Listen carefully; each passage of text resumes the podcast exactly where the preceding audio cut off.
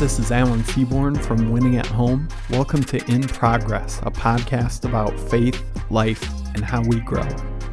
And in this episode, I'm going to be talking about something that probably on the surface and really probably as we dig into it a little bit is not going to be that fun to think about uh, actually applying to our lives. And that is talking about hiding. And I'm going to be talking more about how easy it is to try to hide from God, but also a little bit about how easy it is for us to try to hide, especially our flaws and our faults and our missteps and our insecurities and those sorts of things from the people around us in our lives. And as I was thinking about what this looks like and the way that it plays out for many of us, I started thinking through um, why we do this. And, you know, I'm guessing that I'm not the only one who has the experience sometimes of knowing that there are some people in my life who I know that they like the idea of me more than they like actual me, right? Where I know that if I spend time with this person or these people and I'm just myself, I just do and say and think and feel what comes naturally, I'm going to walk away from that time together, from that interaction, and it's going to be pretty clear to me that the people that I was with in that moment were disappointed. They were hoping that the version of me that is kind of in their heads, right, of who I am, of this kind of quiet, reserved, don't really share a lot of opinions, not trying to upset the apple cart, da da da, just sort of go along with the flow person, which I can totally be. That's not me acting out of my most natural wants and needs and desires, but I can do that. And I can walk away and know, hey, they enjoyed spending time with me right there. Now, the problem with that is that I walk away knowing that they like the version of me that I know they like more than actually knowing and liking being around me. And I don't know, so maybe you haven't had that experience. Hopefully, you haven't. That's awesome if you haven't. But I think that moments like that lead us to continue this thing that comes really naturally, which is this habit that can easily form of hiding. And I've talked in multiple episodes, and I'll continue to talk in multiple more in the future about the way that God works in our lives. And part of the thing that He does is He helps us to make this transition from people who hide because we think that, man, if, if everything about me was suddenly laid bare, if everyone knew what I'm actually thinking in that moment, if everyone knew what I'm actually doing when no one's around, if everyone knew what I'm actually saying when I'm anonymous online or when I'm anonymous in a big enough crowd of people and nobody knows who I am, man, that would be devastating. Because people would see the real version of me, right? And if that stuff was exposed, man, I don't I don't know if I would recover. I don't know how I could. And I started thinking about the the passages, particularly in the New Testament, where Paul um, in Ephesians 4, he talks about in this heading that in your Bibles, it probably the section starting in verse 17, the heading for that in the version I'm looking at right now is called The New Life. And Paul makes this distinction, and I've talked about this idea in a previous episode to put off your old self, which Paul says belongs to your former manner of life and is corrupt through deceitful desires, and to be renewed in the spirit of your minds, and to put on the new self, created after the likeness of God, in true righteousness and holiness. You see, Paul is making this distinction between what he calls the old and the new self. Now, I've found it helpful because, you know, you hear that idea and it's it's kind of an I don't know the right way to describe it. It's kind of an obscure or kind of a um, abstract concept, right? That there's this old me and this new me. There's a, a guy who I've referenced a couple times and especially was hugely instrumental in me understanding how the practice of meditation would play out. And it's a Franciscan priest named Richard Rohr. He has uh, some daily meditations that he emails out. And one of those that I read recently, he describes this difference that Paul talks about here. He calls it the true self and the false self. And so I just want to read a little paragraph, a few sentences from a, a meditation that he sent out recently. He says, authentic God experience always, and then he has in quotes, burns you, yet does not destroy you, just as the burning bush revealed to Moses. Most of us are not prepared for such burning, nor even told to expect it. By definition, authentic God experience is always too much. It consoles our true self only after it has devastated our false self.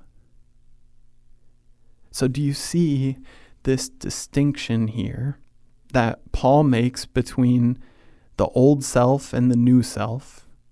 And here in this passage I just read, the distinction is between the false self and the true self. And what we do is we spend a whole lot of our times, uh, a lot of our time propping up and creating this image of who we are, right? We're spending a whole lot of time, in the words of Paul, kind of protecting and defending and hiding our old self because we we all know the continual habits and practices and thoughts and patterns of action and behavior that we have that don't line up with who God is calling us to be. And whether that connects in your mind with the the old self like Paul writes about it or the false self like Richard Rohr uses that idea what God is inviting us into is this growth, this letting go of hiding. Not because, and I've, I've talked about this a bunch and I'm going to keep doing it, not because He wants these parts of us to be exposed so that He can punish because He's excited that we messed up and He wants to get us so that he can shame us and we just live our lives with you know the scarlet letter of hey this is who you are. But it's because God knows he's trying to invite us to live in the true self the new self.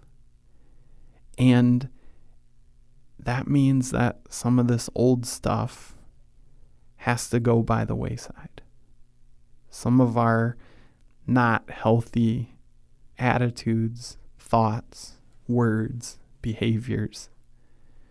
And I think on some level that we know that, that we know that to grow closer to Him will mean change and it will mean letting go and it will mean surrender. And we're so identified with this old self, with our false self, that we're thinking, man, if I let go of this, or if I let other people know about this weakness in my life, I, I don't know what's going to happen. And maybe this is a strange analogy, but I'm going to try to connect because, like I say, I really think that when we're talking in the sense of the old self, the false self, the new self, the true self, which that sort of that sort of sounds like a, Dr. Seuss rhyme, and sorry, that's not what I was really going for. Um, that wow, that really struck me as funny. Maybe it did you. I don't know. I'm not. I'm not faking laughing. That's just a very strange moment for me.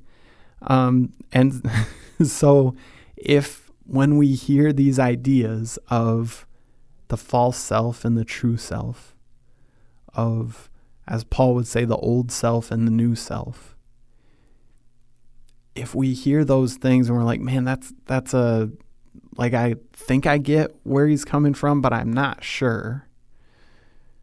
I, want to give an illustration that I don't know. Maybe this is not going to be helpful.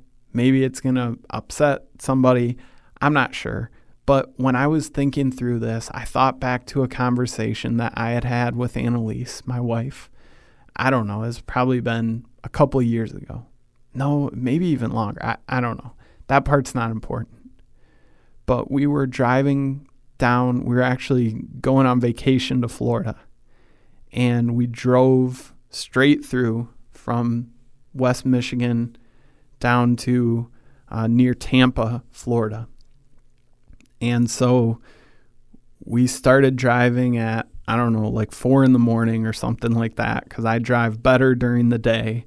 So I try to get a, a few hours before the sun comes up and then drive straight through the day. And then the night, obviously, the last whatever, five hours, six hours where you're driving and it's getting dark out, those are the toughest hours. And so during that time, you know, I'll be like, hey, Annalise, come up with something, you know, find something that we can talk about.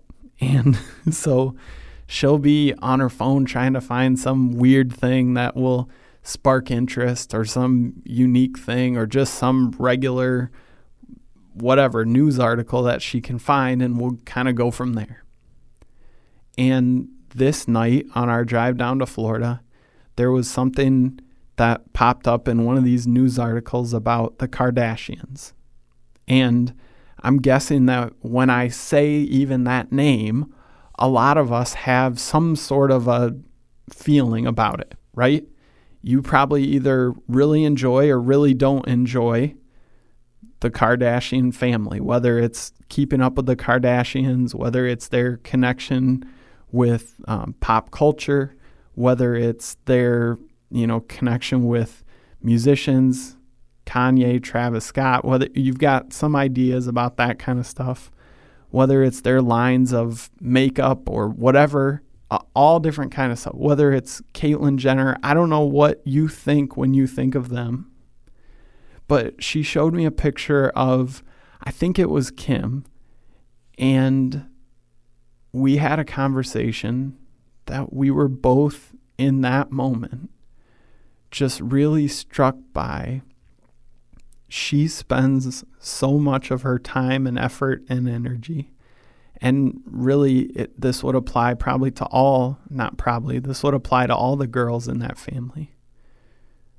So much of their time and effort and energy on the way that they look, which I'm not saying anything negative about trying to look nice, but we know that they go through so many different cosmetic procedures to make sure that their eyes and their nose and their lips and their breasts and their butts and their stomachs and their uh, everything else looks exactly this certain way.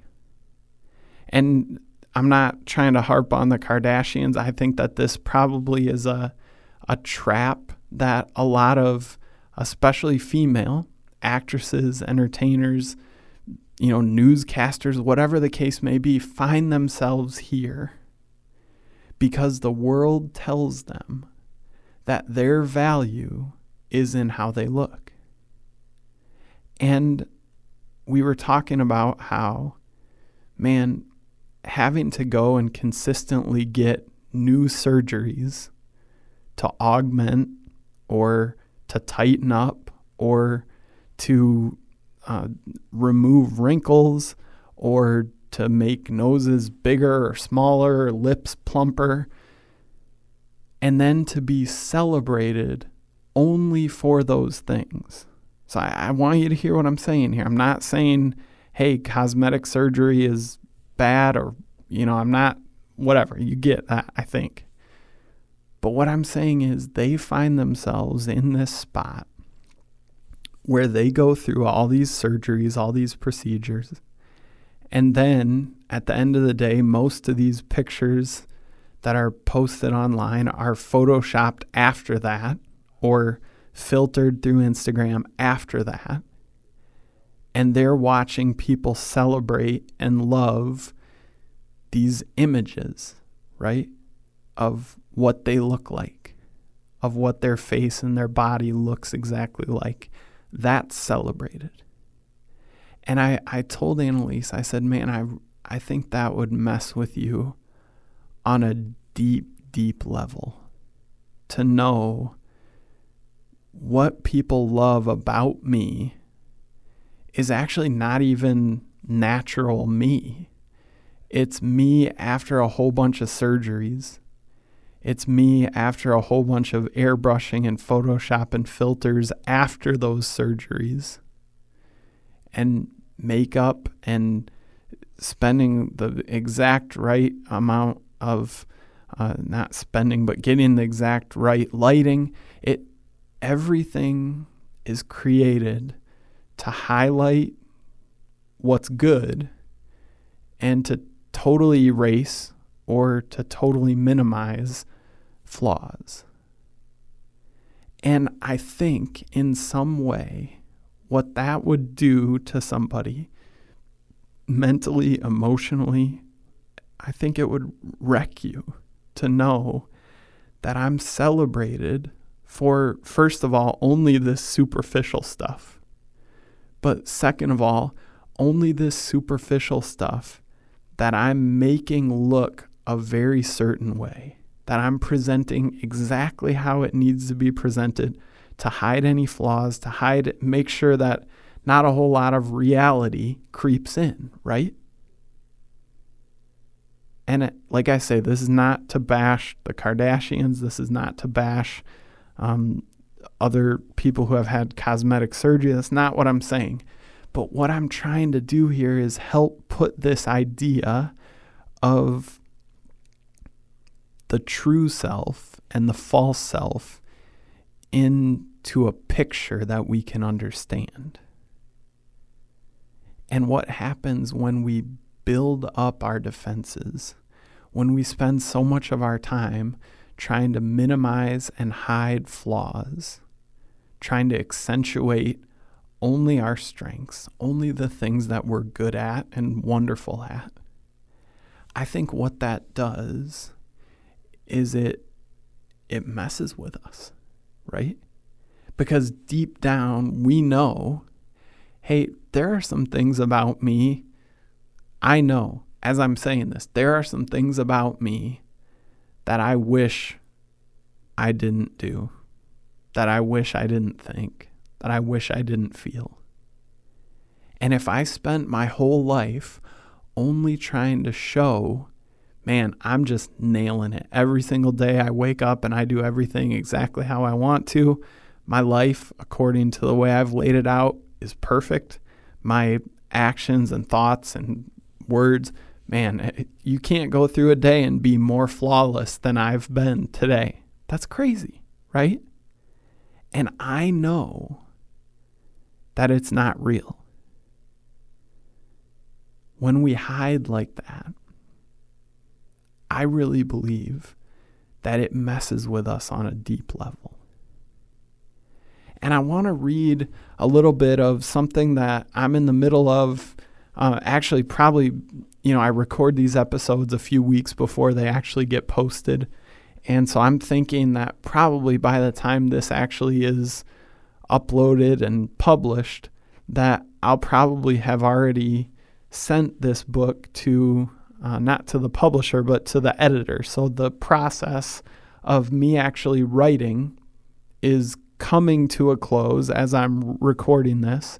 But hopefully, by the time it's published, I'll have already sent this book off to um, to my to not my editor. I don't know. I guess it is, but to the editor to take a look and uh, clean up any of the grammar and the bad writing and you know those kind of things.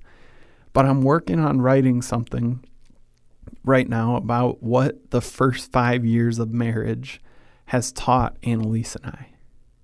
And I want to read a section from this book that is, you know, it's it's in a book where I'm talking about marriage. So there are going to be some specific references to in our relationship. But I believe that these things hold true no matter where we find ourselves when it comes to hiding. And so I mentioned uh, right before this, I'm talking about uh, a moment in Jesus' life where I talked about this in episode five of the podcast, where a woman caught in adultery is brought before Jesus by these religious leaders. And the leaders have one idea about what should happen when somebody messes up. And it seems like Jesus has a different idea. So here I'm just going to read uh, what I've been writing and working on about uh, this idea of hiding. In the same way, I believe that God wants to offer us freedom moving forward. But the first step in this process is the worst part the exposure of a fault. If we have the religious leader's view on sin and flaws, then we'll make every effort to avoid the exposure of any shortcomings or flaws. Because we view that exposure as what happens right before the swift judgment and punishment comes. But Jesus' response was the opposite. The exposure of the fault was actually the key step in the process that allowed correction and healing to take place. This requires a massive amount of trust in both God and in our partner to allow something of ourselves to be exposed. This is so hard because it's the opposite of what most of us have been practicing for as long as we can remember. Think about how hard we work to keep our flaws from being exposed.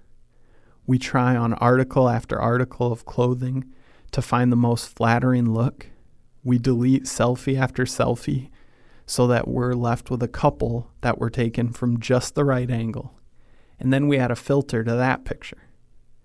We clean and organize our homes when we have company coming over. Certainly, none of these things are bad or wrong, but think about what all those things have in common. We're trying to highlight the positive things about us while we minimize or hide the negative things. But when it comes to spirituality and vulnerability, the opposite is what we need to start doing. We need to let our spouse see our flaws and shortcomings. We need to admit them to God. And we don't do that so we can receive the punishment that we think we deserve. We do it so that we can experience correction and healing. If you're going to open up and genuinely experience intimacy in your marriage or in your relationship with God, You have to stop hiding. Allowing the truth about yourself to be fully exposed is scary. But intimacy is about being fully known and fully loved. And there's no shortcut to that destination. You have to do the hard work of opening up and letting parts of yourself, even parts that aren't flattering, be known by your spouse. The reasoning here is twofold. First, as I've been saying, and as Jesus' interaction with this woman illustrates, the exposing has to happen before the correction and healing can take place. Second, if you continue to hide, you can't help but put limits on the shared life that you have with your partner. If you're hiding, you end up being in positions where you may have to lie to keep the concealment going. You can't leave your phone laying on the counter. You have to avoid having genuine conversations after a church service where something that was said touched a nerve. Hiding is tiring. And I want to say that if you find yourself in that hiding spot right now, and you're going, man, yeah, I know, I know that it's tiring. Uh, I've been trying to present a version of myself that I know is not reality. But I just don't know if I was honest about my flaws and about these ideas that sometimes creep in, about the words that I sometimes allow myself to use to describe other people or the world around me if I was honest about some of the things I do when nobody sees, um, I, I don't know what would happen. If I expose that stuff about myself, I don't know what would happen next. And you know what? That's what it feels like to choose to hide over exposing. And I, I really do believe that, as I mentioned in this passage I just read, that exposure of the fault or the flaw or the shortcoming, or however you want to describe it, that's the first step toward healing. And like I say, the reason that God wants this for us is because He knows we're carrying this burden where maybe this last line that I just read really resonated with you. Hiding is tiring. Maybe you're going, yeah, don't I know that? Uh, that's how I'm living life. I want to read you something from Psalm 139. And this is David, a psalm of David. And we know that David was not a perfect guy, right? He made some pretty big, it's hard to even call them mistakes. He made some pretty big, uh, life altering, horrible choices, right? Especially that altered the lives of some of the people around him. And this is what he writes You have searched me, Lord, and you know me. You know when I sit and when I rise. You perceive my thoughts from afar. You discern my going out and my lying down. You are familiar with all my ways. Before a word is on my tongue, you, Lord, know it completely. You hem me in behind and before, and you lay your hand upon me. Such knowledge is too wonderful for me, too lofty for me to attain. Where can I go from your spirit? Where can I flee from your presence? If I go up to the heavens, you are there. If I make my bed in the depths, you are there. If I rise on the wings of the dawn, if I settle on the far side of the sea, even there your hand will guide me, your right hand will hold me fast. If I say, Surely the darkness will hide me, and the light will become night around me, even the darkness will not be dark to you. The night will shine like the day, for darkness is as light to you.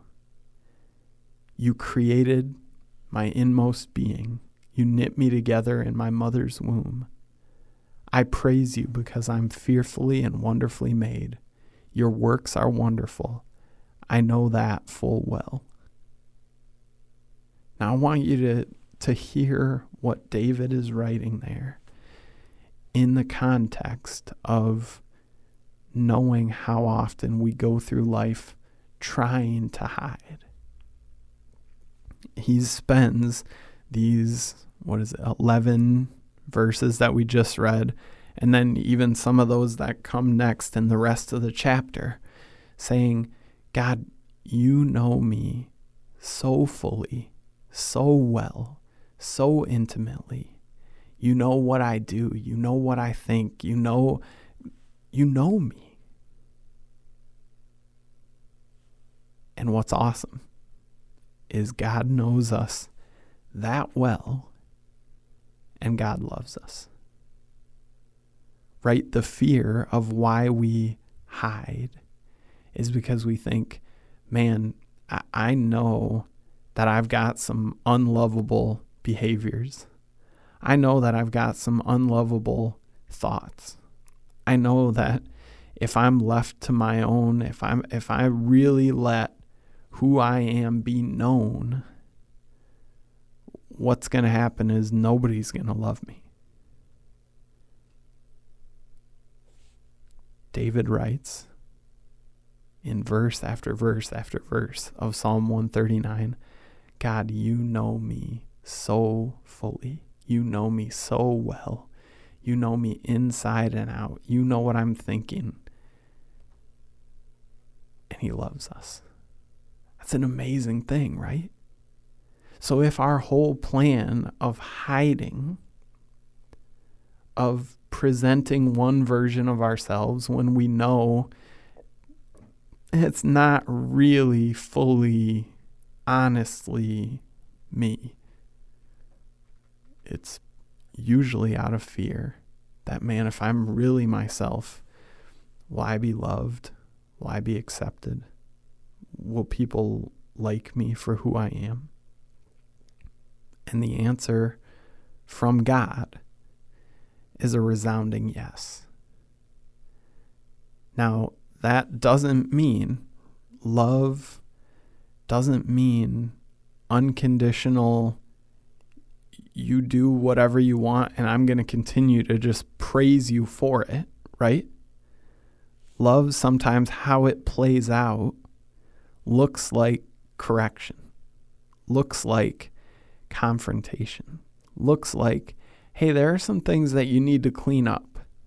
Doesn't mean I love you less in the middle of cleaning things up, but it means I love you enough to tell you, hey, you got to work on some of these things because there's a better way to live. And what I want to encourage you to do, if you've been hiding, if you've been living life that way, whether it's with one or two things or with a whole bunch of things. Understand how fully God already knows you. We think we're hiding from Him, but we're not. That doesn't work. It's not doable. He already knows, and He loves us. Fully knowing us, He fully loves us. That's amazing, right? And the good news from this passage and from the bigger picture idea of what we're talking about here is that we don't have to hide anymore. Because we know from firsthand experience, from trying it over and over and over again, hiding is tiring. And what God says is, you don't need to do that anymore. You don't need to try to pretend you're different than or better than you are. You need to let go of that stuff. You need to let the truth, the reality be exposed, and then growth can happen. And so if you've been holding out, if you've been hiding, thinking you're hiding from God, but definitely been hiding from the people around you. I know what that feels like. I've if you want to listen to some of the episodes I did on meditation, you know, I've already shared my own journey of having to surrender and having to reveal and having to let go of some things that really in a bizarre way I was like, wow, these these scripture passages about dying I get it now. I really do. It's crazy, right? When we hide, when we protect that false self, when we try to hold on to pieces of the old self that don't make sense as part of this new creation of what God's doing in our lives. I want to encourage you. And the reason I can talk about it this way is because I've experienced this. When I thought, I guess, that I was holding out and hiding because what all that would come next was judgment and condemnation and punishment and guilt heaped on top of guilt. What I found instead when I said, okay, God, I'm going to let this stuff be exposed because I, I can see you're showing me that's the only way forward. And what I found on the other end of it doesn't mean every step along the way was a wonderful, joy filled, I loved every second of it occasion. But when I stopped hiding and I said, okay, God, you already know this stuff about me. I want to let it be known and I want to grow. What I found instead of the judgment, condemnation, guilt that we expect was instead God was saying, Hey, I'm inviting you to this because there's a better way to live. You don't have to live this old self way anymore. You don't have to keep repeating patterns of behavior that you know are disconnecting you from me, that you know are leaving you chasing after fulfillment and it, it never works. God offers us a way out of hiding. If you're living in it right now, you're tired. I know. I was so tired. God offers a better way.